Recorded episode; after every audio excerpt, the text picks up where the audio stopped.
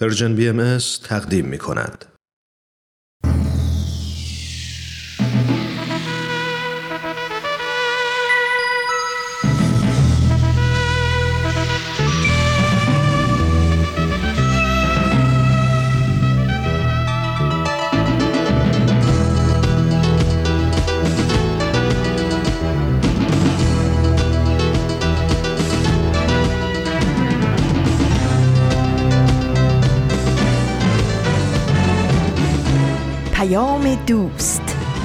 برنامه ای برای تفاهم و پیوند دلها.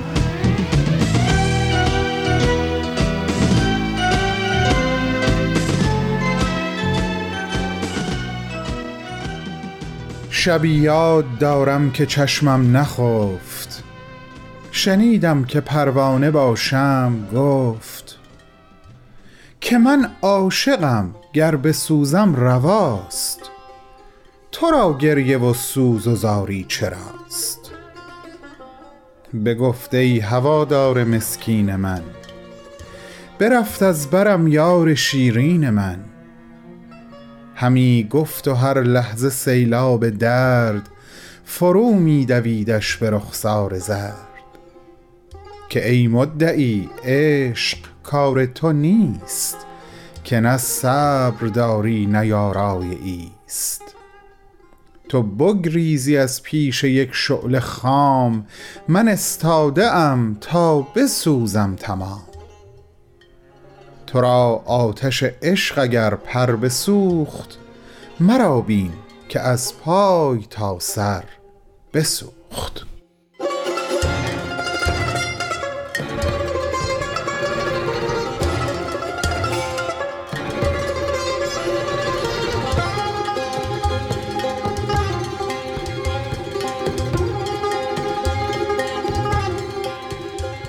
دوستان همراهان و هم قدمان من و ما در رسانه Persian BMS سلام. یک شنبه دیگه از راه رسید تا من بتونم برای چند دقیقه در گفتگوی صمیمانه با شما نفسی تازه بکنم و به استقبال هفته جدید برم. امیدم این هست که شما هم بعد از شنیدن برنامه امروز حال بهتری نسبت به قبل داشته باشین و با احساس و انگیزهی بهتر به استقبال هفته نو برین خلاصه که مثل همیشه خیلی خیلی خوش اومدید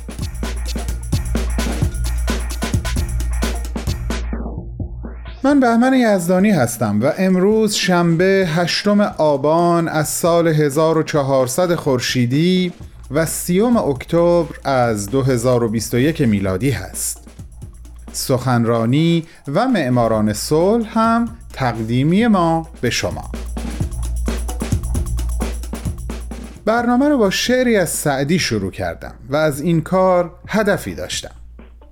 راستش برای تهیه و تدارک صحبتهای امروزم با شما داشتم دوباره خاطرات دکتر یونس خان افروخته رو مرور می کردم تا اینکه رسیدم به یک مطلب جالب که یونس خان در میانه صحبتهاش این شاهد رو از سعدی میارن.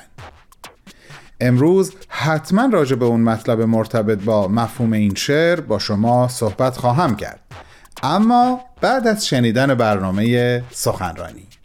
بفرمایین خواهش می‌کنم. دوستان بسیار عزیز در خدمت شما هستیم با بخش دوم و پایانی گزیده های از سخنرانی آقای دکتر جواهری در سی و یکمین دوره از کنفرانس دوستداران فرهنگ ایرانی. حتما خاطرتون هست که هفته قبل بخش اول این سخنرانی رو با هم گوش دادیم. عنوان این سخنرانی عبدالبها سرمشقی برای ما هست. زمان زمان پخش ادامه صحبت های آقای دکتر جواهریه.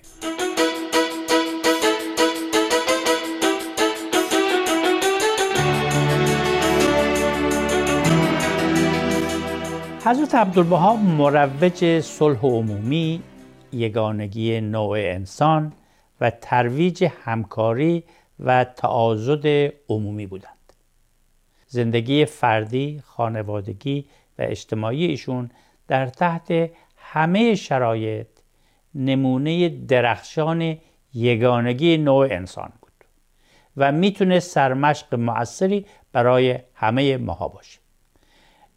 الله که به کمک صحبت های چند روز گذشته ملاحظه فرموده اید که ایشون در طی عمر خودشون در این راه چقدر زحمت کشیدند. برای اتحاد نژاد سیاه و سفید در آمریکا و اتحاد همه نژادها در دنیا چقدر تلاش کردند و چطور زندگی خودشون رو صرف پایریزی نظم بدیع جهانی حضرت بهاءالله کردند نظمی که هدفش تحقق بخشیدن به آرمانی است با شعار عالم یک وطن و نوع بشر شهروندان اون. حضرت عبدالبها دریایی از هدایات لازم برای استقرار این چنین نظمی از خود به ارمغان گذاشتند. حضرت عبدالبها مروج تصاوی حقوق زن و مرد بودند و در ابراز لزوم تصاوی زن و مرد بسیار سریح و معکد بودند.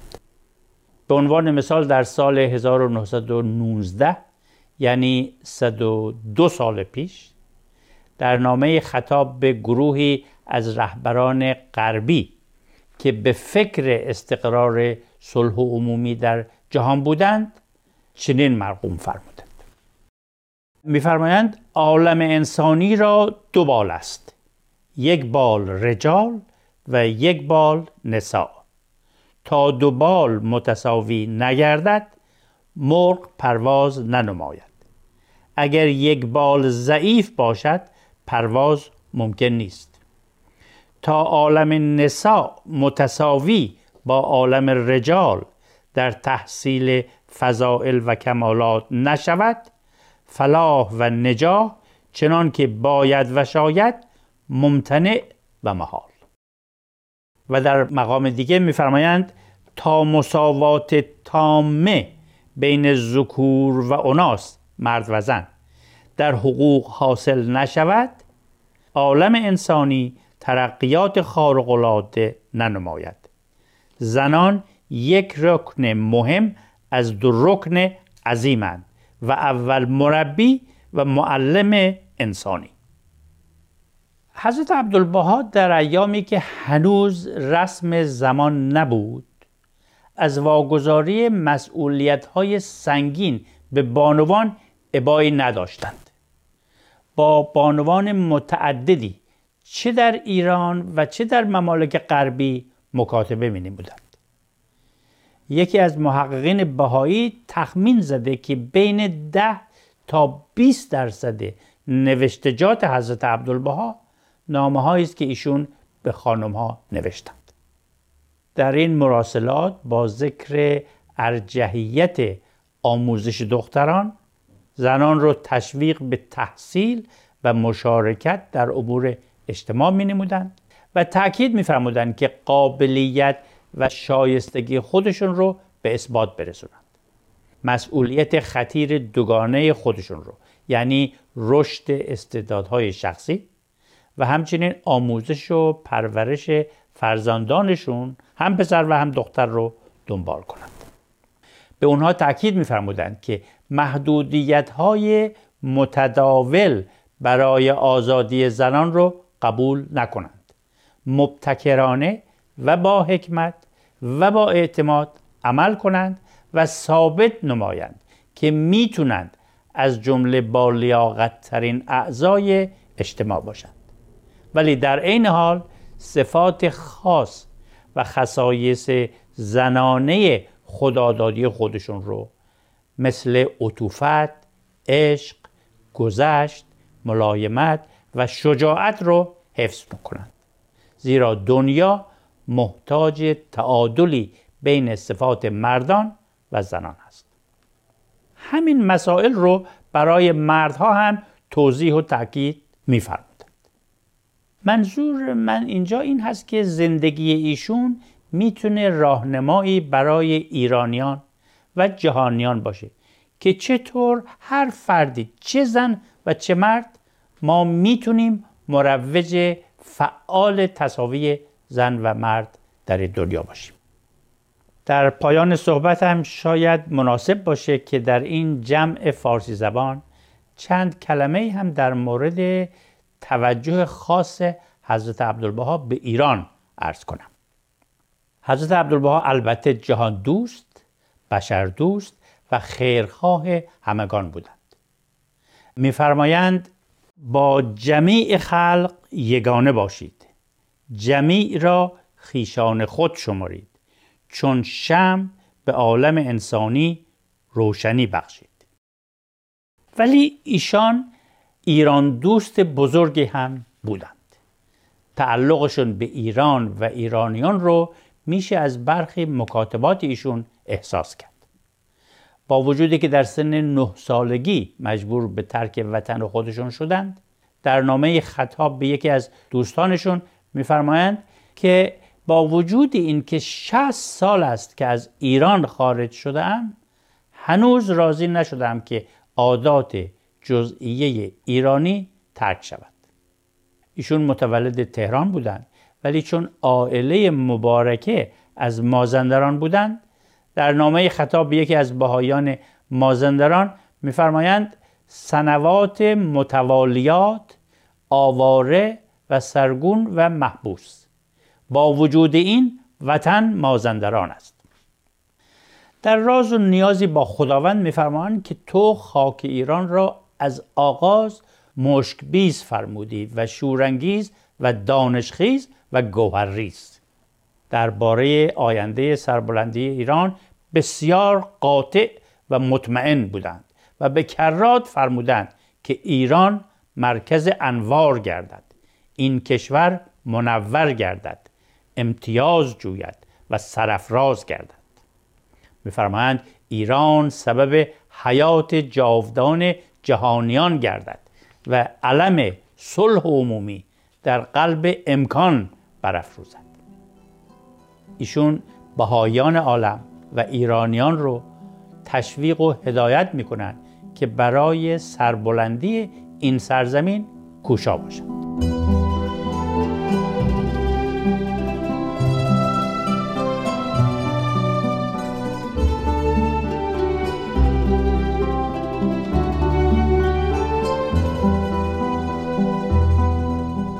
همراهان گرامی شما شنونده گزیده های از سخنرانی آقای دکتر جواهری عضو سابق بالاترین مجمع اداری و روحانی جامعه جهانی بهایی موسوم به بیت اعظم هستید تا چند لحظه دیگه ادامه صحبت های ایشون رو پی می‌گیریم.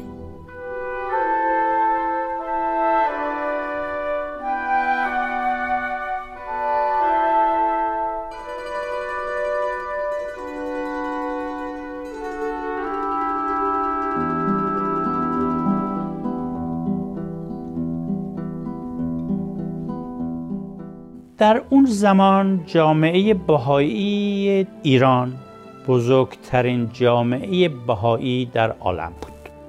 با توجه خاصی که حضرت عبدالبها به این جامعه و به کشور ایران داشتند افراد بهایی رو تشویق فرمودند که با تأسیس مدارس مخصوص وسیله آموزش و پرورش برای هم پسران و هم دختران در سراسر ایران فراهم کنند. جامعه بهایی رو همینطور هدایت فرمودند تا در صدها دهکده و شهر اساس محافل روحانی محلی رو تشکیل بدن. از این طریق ملت ایران می‌تونست در آن زمان از فواید ساختارهای دموکراسی در سطح محلی بهرهمند بشه ازش درس بیاموزه و با الهام از اون برای عمران و پیشرفت مملکت خودش نقشه برسه. در مکاتبات خودشون مردم رو تشویق میفرمودن که بسیاری از فرضیات اجتماع رو زیر سوال ببرند و از ایرانیان می‌خواستند که پیشرو باشند. بعد از تشویق به ترویج فرهنگ آزادی فرهنگ تقلید رو نکوهش میفرمایند. افراد رو به استفاده از عقل و خرد خودشون ترغیب می‌کنند به تحری حقیقت فردی و مستقل تحریز میفرمایند تعصب از هر نوع رو دلیل جهل و عقب افتادگی میشمرند معنی عبادت رو توصیف کرده میفرمایند عبادت تنها به ذکر خداوند نیست بلکه کوشش در راهی که نفعش به مردم و به عموم برسه و هدفش خدمت باشه همینطور عبادت محسوب میشه حضرت عبدالبها در آثار خودشون از جمله در سه قلم از نوشتجاتشون با عناوین رساله مدنیه، رساله سیاسیه و مقاله شخصی سیاه مستلزمات اساسی یک مملکت برای پیشرفت رو با توجه خاص به ایران بررسی می‌فرمایند. حرکت به طرف آزادی سیاسی، تأسیس حکومت پارلمانی و ترویج دموکراسی رو تاکید می‌فرمایند.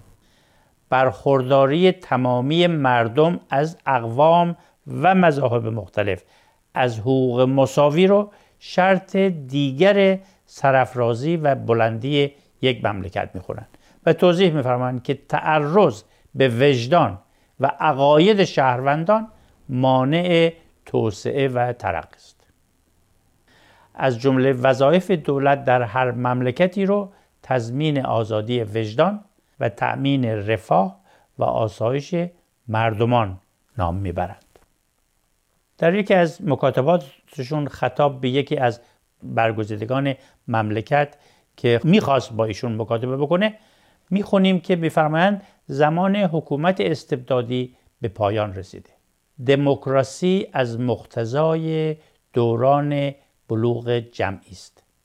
و با توسل به زور و فشار میفرمایند هزار مشکلات هر دم رخ دهد و راحت جان و سلامت وجدان به کلی منصلب گردد. حکومت را فراغت نماند و رعیت را آسایش و راحت مفقود گردد. و بعد میفرمایند تا دولت و ملت مانند شیر و شهد با هم نیامیزند نجاح و فلاح محال است. در همین نامه راه تحقق این اهداف رو بدون توسل به خشونت توضیح میفرمند به کرات فرمودند که جهان یک پیکر واحد شده و سربلندی و سرفرازی هر کشوری به سربلندی و سرفرازی جهان و نوع بشر وابسته است ایرانیان رو تشویق میفرمند که به استقرار تمدن جهانی که بتونه احتیاجات مادی و معنوی نوع بشر رو تأمین بکنه کمک بکنن در این راه پیش قدم باشند و موجب سربلندی ایران بشند. با محبتی خالص به ایرانیان میفرمایند که تعالیم حضرت بهاءالله را که فرزند برومند آن سرزمین و منشأ این نهضت پیشرو در دنیا هست رو در زندگی خودشون و در مملکت خودشون اجرا کنند. صحبت از باهایی شدن نیست. اگرچه ابدا آن هم مانعی نداره و زیبا هم هست. صحبت از اجرای تعالیمی است که علاج و درمان درد نوع بشر در ایام بلوغ جمعی اوست. صحبت از تعمق در زندگی و سرمشق گرفتن از یک شخصیت برجسته ایرانیول اصل هست که منبع الهام زندگی میلیون ها نفر در سراسر جهان است. صحبت از شناسایی وجودی است که نوشتجاتش در تشریح آثار حضرت بهاءالله جزو لاینفک منشور بنای تمدنی جهانی برای تأمین هوایج مادی و معنوی انسان در سراسر جهان است. وجود این مجموعه دوستان عزیز به زبان فارسی البته در آینده موجب افتخار ایران و عموم ایرانیان خواهد بود. در طی 177 سالی که از تأسیس دیانت بهایی میگذره میلیون ها بهایی از اقوام و نژادهای مختلف در بیش از 220 مملکت و سرزمین در پنج قاره جهان و میلیون ها نفر دیگه که جذب دیدگاه حضرت بهاءالله برای آینده نوع بشر شدند به حضرت عبدالبها عشق میورزند. ایشون رو سرمشق زندگی خودشون می‌دونن و سرزمین ایران رو میپرستند و آرزو دارند روزی بتونند به آن سرزمین برند خدمتی به پیشرفت و ترقی ایران بکنند. ملاحظه فرمایید که چه اساس محکمی برای محبوبیت آینده ایران پایگذاری شده؟ امیدوارم هیچ نوع تعصب و یا پیشفرز قرزالودی مانع کوشش ایرانی ها در راه آشناییشون با زندگی و خصائص حضرت عبدالبها نشید و این کار رو به خاطر حب وطن هم که شده دنبالگیری بکنید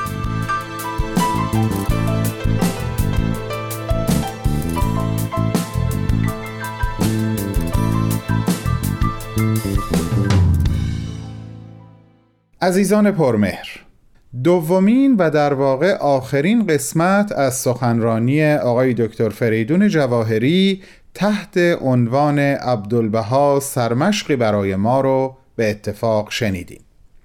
امیدوارم از شنیدن صحبتهای ایشون لذت برده باشین. هفته آینده با قسمت اول از یک سخنرانی تازه در خدمت شما خواهیم بود. با بهترین آرزوها.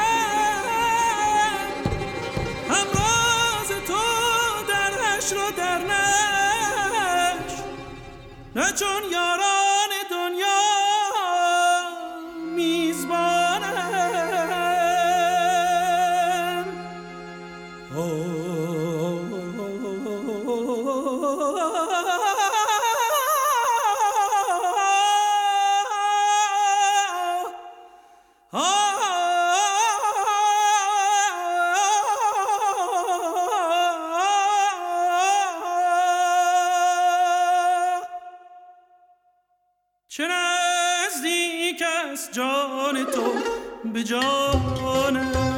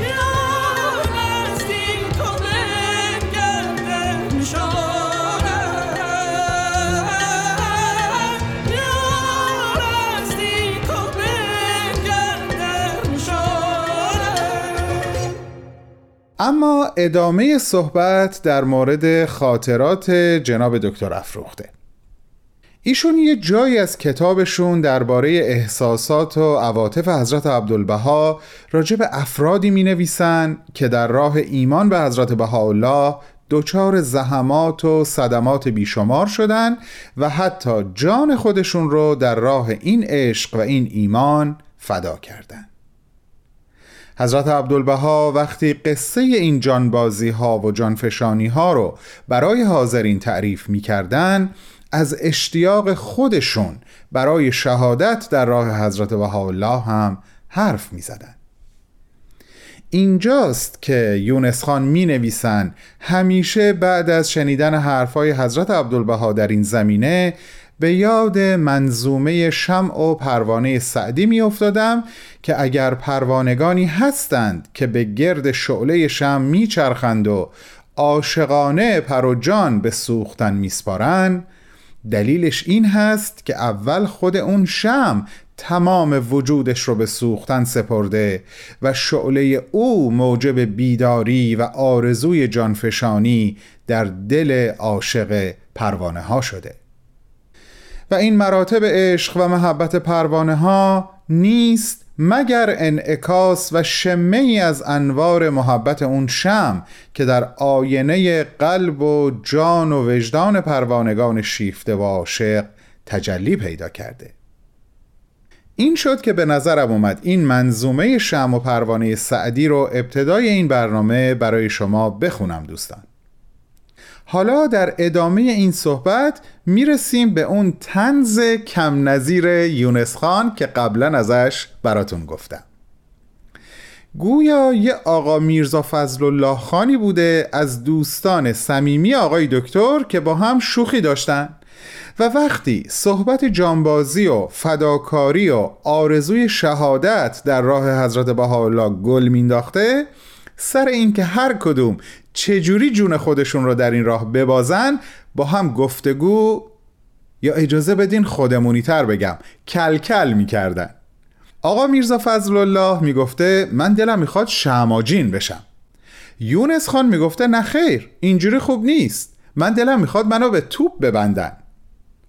نکته جالب اینجاست که یک بار که گرم صحبت و شوخی در این زمینه بودن و به سمت خونه حضرت عبدالبها در حرکت وقتی به سردر خونه می‌رسن صدای حضرت عبدالبها از درونی شنیده میشه که با صدای بلند می‌گفتن عاشق رو باید در راه جمال مبارک شماجین کنن. و خب دیگه این آقا میرزا فضل الله یک نگاه معناداری به یونس خان میندازه و به قول معروف یک پشت چشمی نازک می‌کنه یعنی که بفرمایین تحویل بگیرین. اما درست چند لحظه بعد دوباره صدای حضرت عبدالبها شنیده میشه که عاشق رو باید در راه الهی به توپ بست. و خب حالا دیگه نوبت یونس خانه. می نویسه با آرنج یک سقلمه زدم به این میرزا فضل الله و بهش گفتم نه خیر شما تحویل بگیرین. دیدین؟ ما هم هستیم. اما بحث در جملات بعدی جدیتر میشه که ترجیح میدم این چند خط رو از رو براتون بخونم. حال ملاحظه میفرمایید که در این مدت سی و هفت سنه نه حریفم را شم آجین کردند و نه بنده را دم توپ گذاشتند. امروز خدمت امرالله و نصرت دین الله عبارت از نشر نفحات است. خوشا به حال کسی که موفق شود. که امرالله نام دیگه هست برای آین بهایی و نشر نفحات الله هم که معنای لغویش میشه انتشار بوهای خوش الهی تمثیلی برای رسوندن کلام حق به گوش دیگر انسانها. یا به نوعی میشه گفت تبلیغ آین الهی. بسیار خوب. امیدوارم از شنیدن این بخش از خاطرات دکتر افروخته عاشق و دلباخته هم لذت برده باشین. من آدرس وبسایتمون رو اینجا می‌خوام یک بار دیگه یادآوری بکنم و بعد با هم بریم معماران صلح رو بشنویم برمیگردم و باز چند دقیقه با شما گفتگو می‌کنم. www.persianbms.org حتما خاطرتون هست که با ثبت نام در وبسایت ما می‌تونین هر ماه یک خبرنامه دریافت کنین و از آنچه که از طریق رادیوی ما قرار تقدیمتون بشه اطلاعات کاملتر و دقیق تری داشته باشین. دیگه بریم سراغ برنامه بعدی.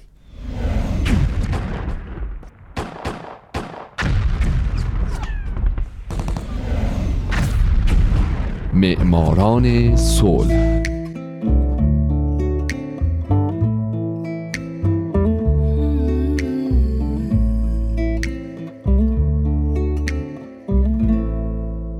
اینجا رادیو پیام دوسته و شما دارید به معماران صلح گوش می‌دید. مرسی از شما که مثل هفته های قبل با این برنامه همراهید.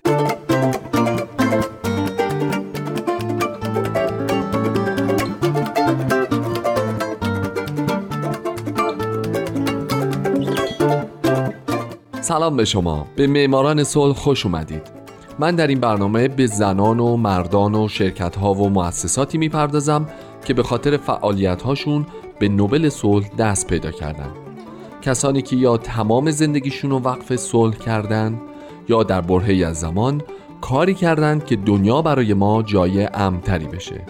من هومن عبدی از شما می‌خوام که به معماران صلح شماره 37 گوش بدید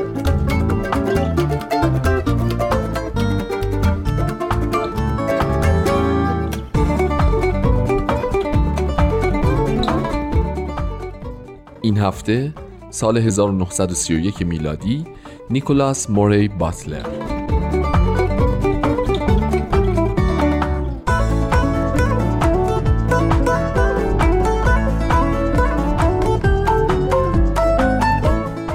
نیکولاس موری باتلر در کنار جین آدامز که به زندگی او هفته گذشته پرداختم برنده جایزه نوبل صلح در سال 1931 او در دوی آوریل 1862 در نیوجرسی آمریکا متولد شد و وقتی 85 سال داشت در هفتم دسامبر 1947 در نیویورک درگذشت. نیکولاس باتلر از سال 1925 تا 31 رئیس بنیاد کارنگی بود و مهمترین جایزه زندگیش یعنی نوبل صلح رو به خاطر فعالیتاش در این سمت و به خاطر حمایت از پیمان بریاند و کلاگ و همچنین به خاطر فعالیتش در تحکیم ساختن حقوق بین الملل و دادگاه بین المللی لاهه دریافت کرده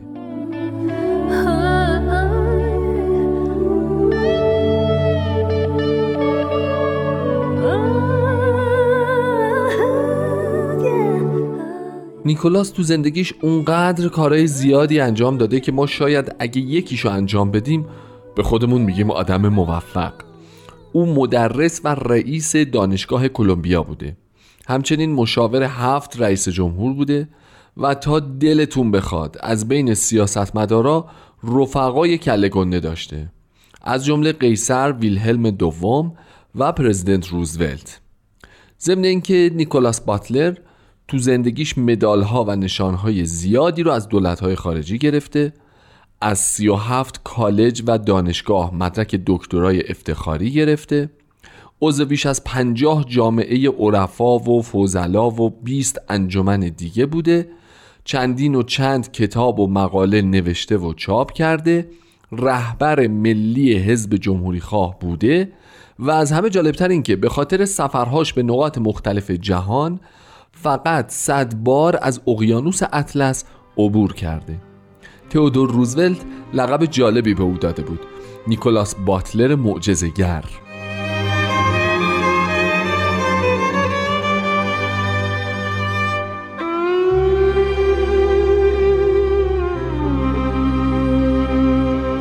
باتلر از همون بچگی نشون داد زندگی موفقی تو بزرگیش خواهد داشت. او دوران مقدماتی و متوسطه رو با نمره های ممتاز طی می‌کنه و در سال 1882 وقتی 20 سالش بوده مدرک کارشناسی و یک سال بعد کارشناسی ارشد و دوباره یک سال بعد وقتی 23 سالش بوده مدرک دکترای خود رو از کالج کلمبیا می‌گیره. بعد میره به پاریس و برلین برای کار و تحصیل و از همون موقع رفاقت ابدیش با یکی دیگه از برندگان نوبل صلح شروع میشه الیاهو روت. تو همین موقع ها بوده که عضو گروه فلسفه دانشکده کلمبیا میشه. دانشکده که یک سال بعد تبدیل میشه به دانشگاه.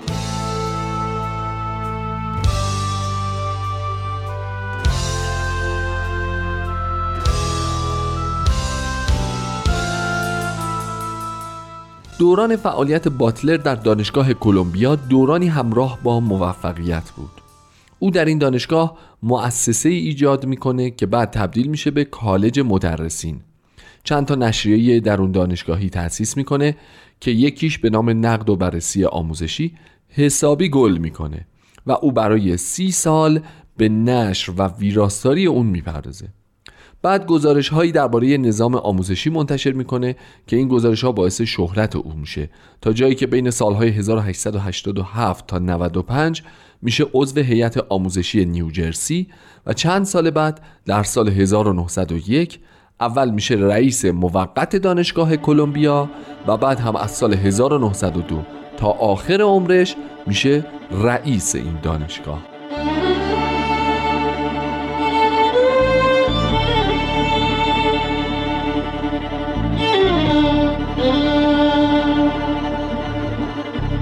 خیلی ها معتقدن ریاست باتلر بر دانشگاه کلمبیا بوده که کلمبیا رو کلمبیا کرده. در طی دوران ریاست او تمامی رشته های تحصیلات تکمیلی دانشگاه گسترش پیدا می‌کنه.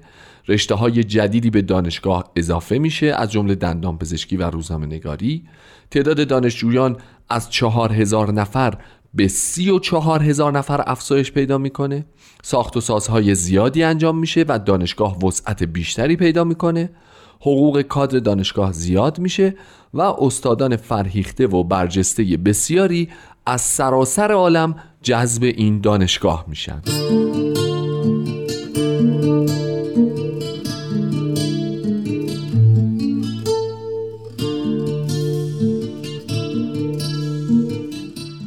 باتلر همونطوری که با آسونی تونست وارد حوزه آموزش بشه به سیاست هم نفوذ کرد او الیاهو روت، ویلیام هوارد تافت و تئودور روزولت یک گروه چهار نفری سیاسی خیلی قدرتمند رو تشکیل داده بودند.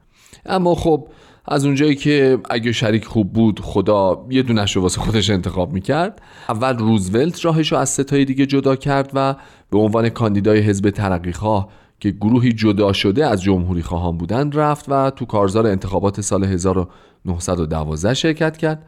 بعد از طرف دیگه تافت برای ریاست جمهوری و باتلر برای معاونت او شدن رقیب روزولت. نتیجه چی شد؟ نتیجه شکاف در آرای جمهوری خواهان و برنده شدن وودرو ویلسون دموکرات بود در انتخابات.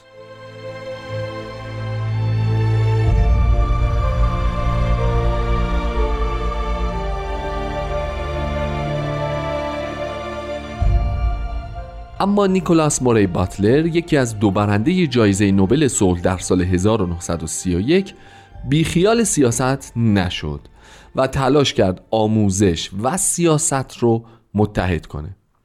پس شد رئیس کنفرانس لیک موهانک که کارش تلاش برای وضع قوانین در زمینه داوری بین المللی بود. همچنین باتلر رئیس شاخه آمریکایی سازمان سازش بین المللی هم شد.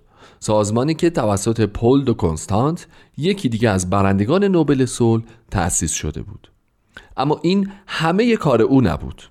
او با کارنگی مشهور آشنا و دوست بود و از نفوذ خودش بر روی او استفاده کرد و کارنگی ثروتمند رو مجبور کرد تا بنیاد کارنگی رو در سال 1910 تأسیس کنه و خود باتلر هم شد رئیس بخش آموزش و پرورش بنیاد و بنیانگذار شاخه اروپایی بنیاد در پاریس. بعدها هم همونطوری که در اول برنامه گفتم برای سالهای طولانی باتلر رئیس بنیاد کارنگی شد.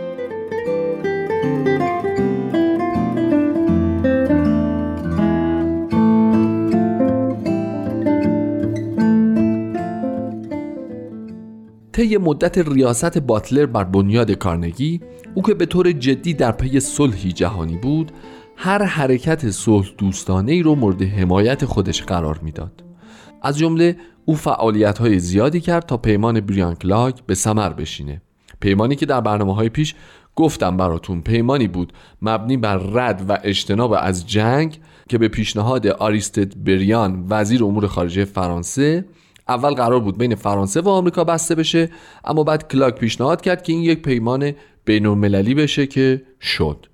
باتلر وقتی از پیشنهاد بریان با خبر شد با خیلی از سیاستمداران جهان جلسه گذاشت و با اونا صحبت کرد و اونا رو ترغیب کرد که این پیمان نامه رو امضا کنند.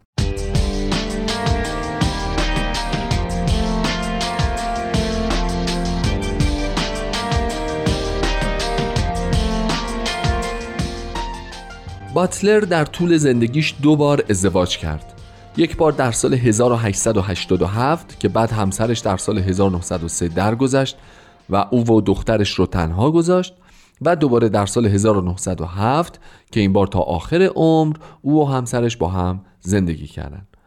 باتلر در سال 1940 زندگی نامه خودش رو منتشر کرد. عنوان زندگی نامه او این بود: سالهای پرمشغله. عنوانی که تناسب ویژه‌ای داشت با حجم بسیار زیاد این کتاب. بالاخره هم او در سال 1947 به خاطر کهولت سن درگذشت در حالی که دو سه سال آخر زندگی بینایی خودش را از دست داده بود.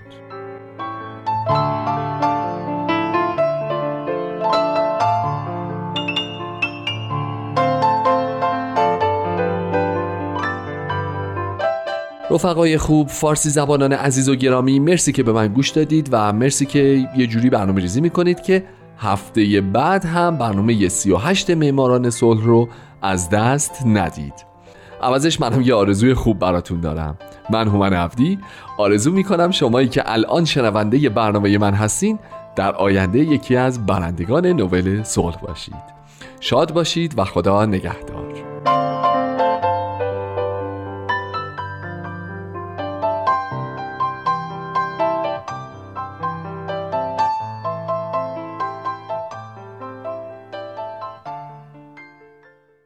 دوستان نازنین صفحات Persian BMS رو در فیسبوک، SoundCloud، اینستاگرام، پادکست و تلگرام فراموش نکنید ما همیشه چشم به راه دریافت پیام های شما هستیم. از طنز دکتر افروخته صحبت کردیم. حیفه از طنز پیدا و پنهان در آثار خود حضرت عبدالبها حرفی نزنیم. برای حسن ختام برنامه امروز لوحی از آثار ایشون رو انتخاب کردم که در صفحه 211 از هشتمین جلد از مجموعه مکاتیب عبدالبها درد شده. این لوح رو براتون می‌خونم و برنامه رو به انتها میرسونم. هولا جناب اسد به جان یاران قسم که وقت گفتن و خفتن و نگاشتن ندارم. و این دو کلمه را مانند تنقل می نگارم زیرا مشغول کارم و سنگین بارم تو میدانی. و از مختصر مفصل می‌خوانی. صحت حاصل راحت زائل. شب میدان خطاب است. روز انحماک در جواب است. صبح قلقله است شام ولوله است ظهر دمدمه است نیمه شب زمزمه است وقت سحر هم همه است. دیگر ملاحظه کن که چه خبر است. ولوله و زمزمه و هم همه زندگیتون پربار و پرمعنا و خداحافظ.